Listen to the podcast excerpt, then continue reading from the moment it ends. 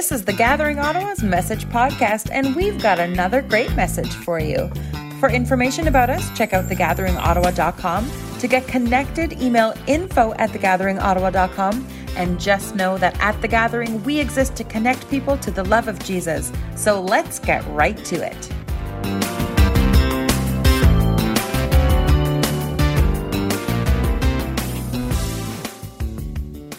Months ago, there was an artist from New Zealand who was reflecting on the ongoing violence happening in Ukraine. And she wrote, quote, "This morning I asked the Lord what he thought about it all. And he didn't say anything. He just wept." End quote. And she illustrated this powerful image of Jesus on his knees weeping as he washes the feet of a Ukrainian mother holding her child. She continues, quote, "I don't presume to know the Lord perfectly, but I feel like war and a million other things are situations where Jesus is in control, still on the throne, and still weeps. He knows he can restore. He knows he can heal. He knows he can bring back to life, but he still weeps because grief affirms value." End quote. And the second image in this series is a lot harder to see. Jesus is now washing the feet of a Russian soldier. I have to confess that when I saw the image, I didn't stay on that second one very long, especially in light of the continued violence on the most vulnerable in Ukraine. I felt a little bit like Jonah and the Israelites, resentful that God could even love the Ninevites. And that image was a reminder that part of me forgets the gospel often and misses the heart of God in all of it. And these drawings are part of a larger foot washing series that the artist intends will allow Jesus to flip the tables of our hearts. And little did I know, she also had a series in her collection called Freedom, Responsibility, and Justice in response to the events happening in Ottawa. And seeing those images will likely evoke different emotions in you as well. I don't think the artist's intent was to say that everyone should be neutral on political issues, but the intent was to showcase that God's love extends even to what you and I consider the other, perhaps. What goes on in your mind and your heart when you see people that you don't like on that stool or people that you are different from. And these cultural moments showcase the human tendency to divide itself into tribes. We have convoys, politics, religion, etc. And we see this now more than ever on our social media feeds. And this leads well into the story of Naaman. So let's pray. Holy Spirit, as we engage your word, may you have your way with us. Bring us closer to our Savior. Bring us closer to the heart of the Father. And may you give us wisdom and insight as we engage the story of Naaman. We commit this time and our being now. In Jesus' name, amen. The word of the Lord from 2 Kings chapter 5, verses 1 through 19. Now Naaman was a commander of the army of the king of Aram. He was a great man in the sight of his master and highly regarded, because through him the Lord had given victory to Aram. He was a valiant soldier, but he had leprosy. Now bands from Aram had gone out and had taken captive a young girl from Israel, and she served Naaman's wife. She said to her mistress, "If only my master would see the prophet who is in Samaria, he would cure him of his leprosy." Naaman went to his master and told him what the girl from Israel had said.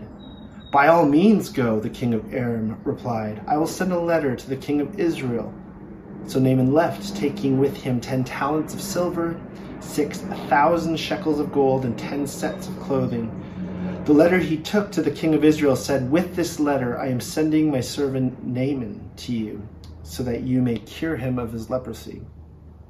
As soon as the king of Israel read the letter, he tore his robes and said, "Am I God? Can I kill and bring back to life? Why does this fellow send someone to me to be cured of his leprosy?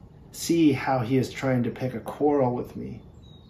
When Elisha, the man of God, heard that the king of Israel had torn his robes, he sent him this message, "Why have you torn your robes? Have the man come to me, and he will know that there is a prophet in Israel." So Naaman went with his horses and chariots and stopped at the door of Elisha's house. Elisha sent a messenger to say to him, "Go wash yourself 7 times in the Jordan, and your flesh will be restored, and you will be cleansed." But Naaman went away angry and said, "I thought that he would surely come out to me and stand and call on the name of the Lord his God, wave his hand over the spot, and cure me of my leprosy. Are not Abana and Pharpar, the rivers of Damascus, better than any of the waters of Israel? Couldn't I wash in them and be cleansed?" So he turned and went off in a rage. Naaman's servants went to him and said, "My father, if the prophet had told you to do some great thing, would you not have done it? How much more then when he tells you, 'Wash and be cleansed'?" So he went down and dipped himself in the Jordan 7 times, as the man of God had told him, and his flesh was restored and became clean like that of a young boy. Then Naaman and all his attendants went back to the man of God. He stood before him and he said, "Now I know there is no God in all the world except in Israel. Please accept now a gift from your servant." The prophet answered, "As surely as the Lord lives, whom I serve, I will not accept a thing." And even though Naaman urged him, he refused. "If you will not," said Naaman, "please let me, your servant, be given as much earth as a pair of mules can carry, for your servant will never again make burnt offerings and sacrifices to any other god but the Lord. But may the Lord forgive your servant for this one thing. When my master enters the temple of Rimmon to bow down, and he is leaning on my arm, and I bow there also. When I bow down in the temple of Rimmon, may the Lord forgive your servant for this." "Go in peace," Elisha said, after Naaman had traveled some distance. The word of the Lord for us today. Now, verse 1 says, the king of Aram had great admiration for Naaman, the commander of his army, because through him the Lord had given Aram great victories. So Naaman was a big deal. He was prominent. He was admired, a military commander of Aram. And these were seen as Israel's enemy. And so it's curious how Yahweh had given Naaman victory. But the scripture says, but though Naaman was a great warrior, he suffered from leprosy. Now, leprosy is an important biblical theme. We see it throughout the Hebrew Bible. We see it in the New Testament. It was a serious skin disease. And in the Bible, it's broader than what we know as leprosy today, also known as Hansen's disease. Leprosy is discussed at length in Leviticus chapter 13 to 14, where we see the Torah addressing contagion and the wisdom of quarantine. If left unchecked, this leprosy would eventually lead the person to be separated from their community in order not to transmit ritual impurity. So the outline for the sermon is we're going to focus on 2 themes in this text. The first is this story, amongst other things, tells the journey of healing. Tells the journey of healing for Naaman, but also for us. And there's this wider theme in this portion of 2 Kings, where in the previous chapter there's this wealthy woman, and the scripture says, though she was wealthy, she had no son. And so while a person can appear to have everything, there are also needs. They have needs. So hold in your mind this phrase, though he was blank, he suffered from blank. In this specific time and place, what is your need? What is your current longing for healing in your life? Secondly, it's a story of God's grace, despite our best efforts against it. And so verse 2 reads, at this time, Aramean raiders had invaded the land of Israel. So Naaman was specifically the commander of Aram Damascus, and his people had invaded and conquered the Israelite people. And among their captives was a young girl who had been given to Naaman's wife as a maid. And in the ancient Near East, a victor of a war would enslave the people from the conquered land. So verse 3 says, "One day the girl said to her mistress, 'I wish my master would go to see the prophet in Samaria. He would heal him of his leprosy.'" Remember that this girl is a plunder of war. But as a Jew, she understood the severity of Naaman's leprosy, and she graciously points him to the source of healing. And by miracle, or by desperation, Naaman was able to receive his slave girl's counsel. And from verses 4 through 7, we see tribalism come out. The king of Israel is naturally perplexed and distrustful of Naaman. And so when the king reads the letter, the king is thinking, you know, we're living through a time of war. There's constant threats, invasions. So what is Naaman's intention here? Obviously, he doesn't think Naaman has pure intentions. We see that there's this absurd amount of gold and silver and clothing, almost as payment, as service rendered. What could Naaman want? Is he coming to gain intel on the land? Why is my enemy reaching out to me? The king is thinking, surely Naaman is going to invade our borders again. And so the king tears his clothes, and that this is an ancient practice. Tearing your clothes was a symbol of deep grief. It was a symbol of loss. It was a symbol of mourning. It was a sacrificial act. You can imagine just how expensive the king's clothes were. The act was showing that his standing and his status were put to the side because of how important the matter at hand is. It's solidarity, similar to, think about Zelensky and Ukraine. There's a solidarity. It's an outward sign of an inward condition. And this has been the tragic story of humanity throughout the centuries, right? Tribalism, distrust, self-interest. The people of Israel were the people of God, so this story was an act of God's grace in the making. This is a story of a new humanity, dividing walls being brought down. Scripture says in verse 8, "But when Elisha, the man of God, heard that the king of Israel had torn his clothes in dismay, he sent his message to him, 'Why are you so upset? Send Naaman to me, and he will learn that there is a true prophet here in Israel.'" So verse 9 says, "Naaman went to his house with horses and chariots and waited at the door of Elisha's house." I love picturing the scene. Right? Naaman is rolling up to Elisha's house with horses and chariots. Think about a modern equivalent, rolling up to someone's house with a Lamborghini and a fleet of like Escalades, a full entourage of guards, people in suits and shades with the crossed arms, stacks of cash in the trunk. Naaman and his ego is waiting at the door of Elisha's house. And he's expecting someone to roll out the red carpet for him, right? The admiration and the respect of the prophet Elisha coming out of his house to greet him in his splendor, and the drama and the theatrics of healing him. But verse 10 says, Elisha sends a messenger out to him with this message. So instead of something impressive that would honor someone of the stature of Naaman, Elisha sends out a servant. Right? It's like that scene in a movie where there's this ornate glowing door, and that door opens, and it's like this majestic light is coming out of that door, and the camera pans down, and there's this humble servant. And the scripture says, the messenger says, "Go wash yourself 7 times in the Jordan River. Then your skin will be restored, and you will be healed of your leprosy." But Naaman became angry and stalked away. "I thought he would certainly come out to meet me," he said. "I expected him to wave his hand over the leprosy and call out in the name of the Lord, his God, and heal me." The servant says some bizarre instructions and says, "Hey, go wash yourself 7 times in the Jordan River." For the Israelites, the Jordan River represented liberation. Following the Red Sea, the Israelites had to cross the Jordan to enter into the promised land, to enter into their freedom, and to enter into their new home. And verse 12 says, "Aren't the rivers of Damascus, the Abana, and the Pharpar better than any of the rivers in Israel? Why shouldn't I wash in them and be healed?" And so Naaman turned and went away in a rage. So we have to zoom out a bit to try to empathize with Naaman. Naaman's come a long way in his journey.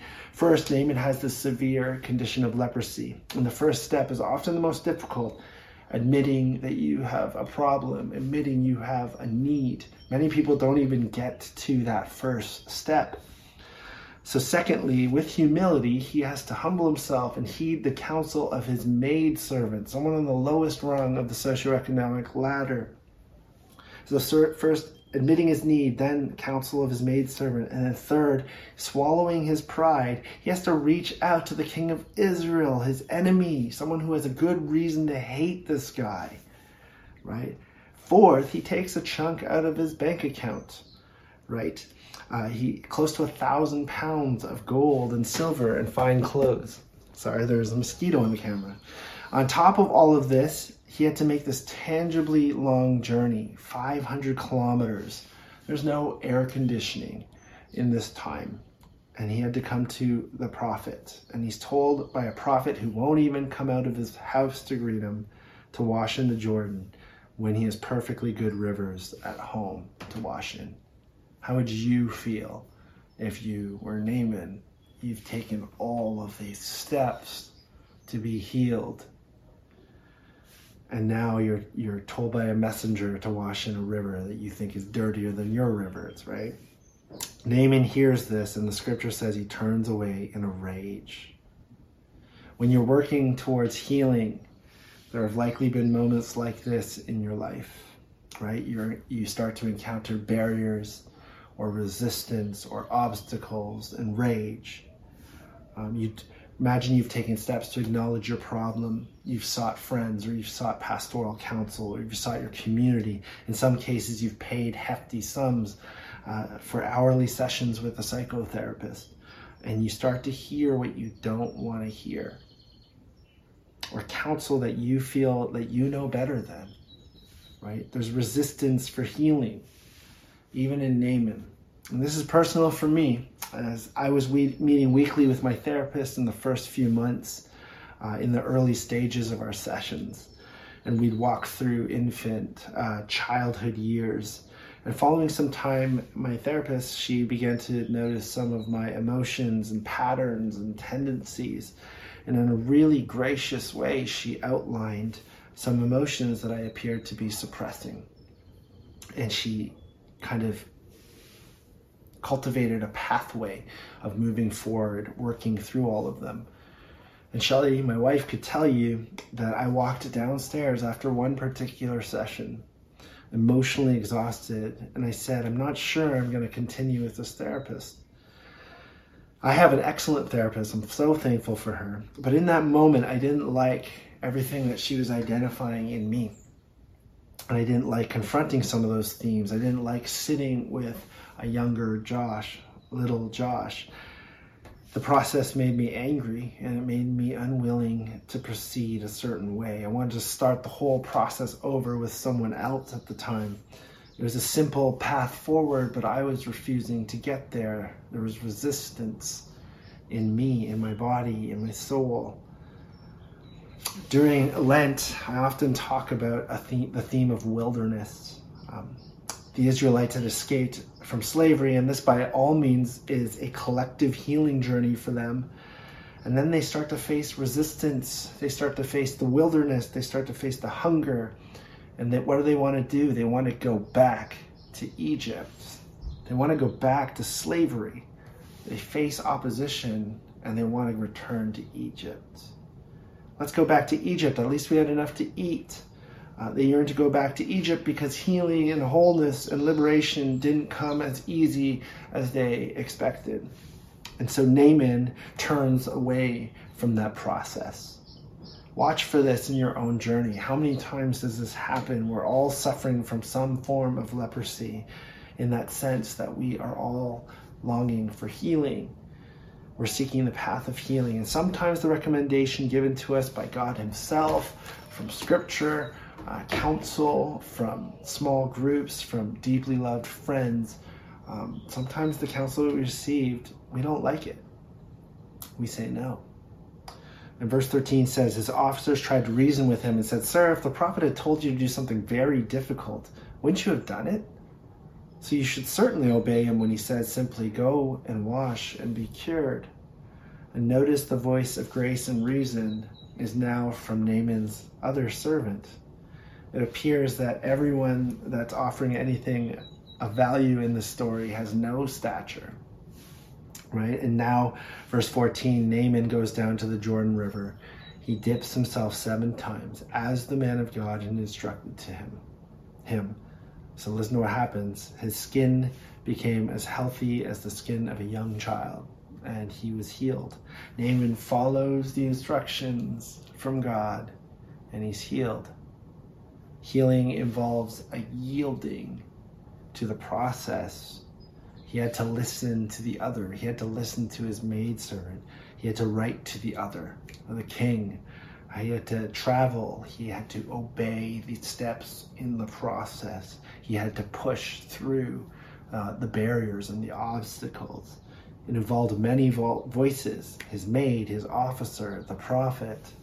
And sometimes I think of the amount of wisdom that's around me in my own life, and people are always giving me wise and godly counsel. And it's like a whack-a-mole game, right? You grab a hammer and someone says something wise and you slam them, and then you slam another one down. You're just hitting them.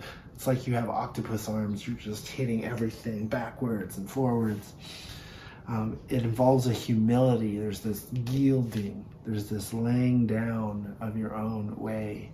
It involves trusting. It involves your work in the process. Naaman needed to yield and obey. In general, there's no real secret to physical health. There's no magic bullet, right? There's no secret to emotional health or spiritual health. There are time-tested, peer-reviewed practices out there. But it's about engaging that process, yielding to those processes.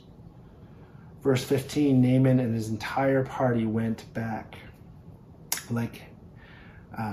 Naaman returns to find the man of God. They stood before him, and Naaman said, now I know there is no God in all the world except in Israel, so please accept a gift from your servant. But Elisha replied, as surely as the Lord lives, whom I serve, I will not accept any gifts. And though Naaman urged him to take the gift, Elisha refused. So before we move to the final verses, we want us to zoom out a little bit to see the big picture. So this is also a story of God's grace. Naaman is a Syrian commander, but which is an enemy of the Jews. So he's an enemy of the Jews. On top of that, he's a leper. So there's another intersection, another level on the margins.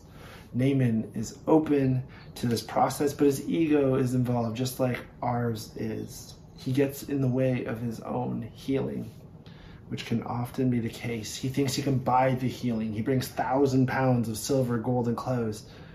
Isn't that how the world works? We can buy our way to things. That's what Naaman's thinking. Can't I just pay enough money to get rid of this problem? He's insulted when the red carpet isn't rolled out for him. He's insulted at the suggestion of what healing will require because he feels he knows better. Richard Rohr says, quote, Naaman is a complete victim of grace. Grace chooses him. He never really chooses it. He lives inside a world of propriety and predictability, as many of us do, yet a very humble God works anyway, unquote. And then the final verses, Naaman says, all right, but please allow me to load 2 of my mules with earth from this place, and I'll take it back home with me. From now on, I'll never again accept burnt offerings or sacrifices from any other god except the Lord. So after Elisha refuses the payment, Naaman says, allow me to load 2 of my mules with earth and take it back home with me. Such a bizarre request. But he explains why. From now on, I'm never again going to offer burnt offerings or sacrifices to any other god except Yahweh. And in the Hebrew Bible, there's this theme of holy ground. We see it in Exodus, Joshua, Deuteronomy. Israel was Yahweh's holy ground. As the rest of the Hebrew Bible and New Testament will slowly reveal, all nations of the earth are God's holy ground. It's all temple. And then in verse 19, Elisha says, go in peace. And so Naaman started home again. Naaman is an important man in his country. He's just encountered the God of Israel, and he knows he can't stay in Israel. He has to go back home. but he's bringing Israel back home with him, right? He's coming back made new. He's bringing holy ground back with him. He wants to engage in right praise. Naaman had a change of heart, and he declared there's no other God except for Yahweh. So what's the conclusion, right? Naaman is recognizing his area of need, an area that needs healing. It's inviting the Holy Spirit to identify an area of need in your own life, an area that needs healing. Naaman, with humility, received the guidance of his maidservant, laid down his ego in order to move on with the process. Ask the Spirit where your ego is getting in the way. What are the godly voices in your life, the wise voices leading you to, that you don't want to yield to? Naaman faces resistance, his own resistance to the process, his pride. And then finally, Naaman follows the instruction of God. And then we see what that result is. He worships. He says, I have no other God. I won't offer any other sacrifice. There's no other God except for Yahweh. And so the conclusion of your journey to healing leads to right worship. It leads to yielding our body as living sacrifice. It's a process of healing we have to go to. And in the gospel, Jesus encounters 10 lepers crying for help. And like Elisha, Jesus outlines the path for their healing. And as they yield to that process, they become free from their leprosy. And only one of them goes back in right worship. One of them goes back and thanks Jesus. And it's the Samaritan, another person on the margins. The Samaritan gives thanks. And this outsider doesn't go back to Samaria with 2 mule loads of soil. Even the distinction between Jews and Samaritans is starting to break down in the New Testament. We see Jesus welcoming everyone. Those deemed unrighteous, he was regularly in homes of people who were believed to be on God's disfavored list, right? He shared his table with prostitutes and thieves and tax collectors, and he was always accused of hanging out with the wrong people. This is the God that Naaman decides to worship, and his healing led him to worship and bring home God with him. This is the God that the Samaritan leper gives thanks to, and this is the God that is with us here now today. Let's pray. So Holy Spirit, we thank you for this scripture. We thank you for the wisdom that this story reveals to us. And we invite you, Holy Spirit, to disrupt us in this moment, to identify areas that need healing in our life. Spirit, convict us of the ways in which we are resisting that healing and even constructing barriers against it and not heeding the wisdom around us. So Spirit, draw our attention to your word, to your counsel, to the person of Jesus Christ, so that we may obey and find true healing and wholeness that you offer, so that we can become whole persons and extend that grace and healing to the world around us. We pray this in Jesus' name. Amen. Thanks for tuning in. We're back next week with another great message. Don't forget to check out our website, thegatheringottawa.com, and tune in next week to The Gathering Ottawa's Message Podcast.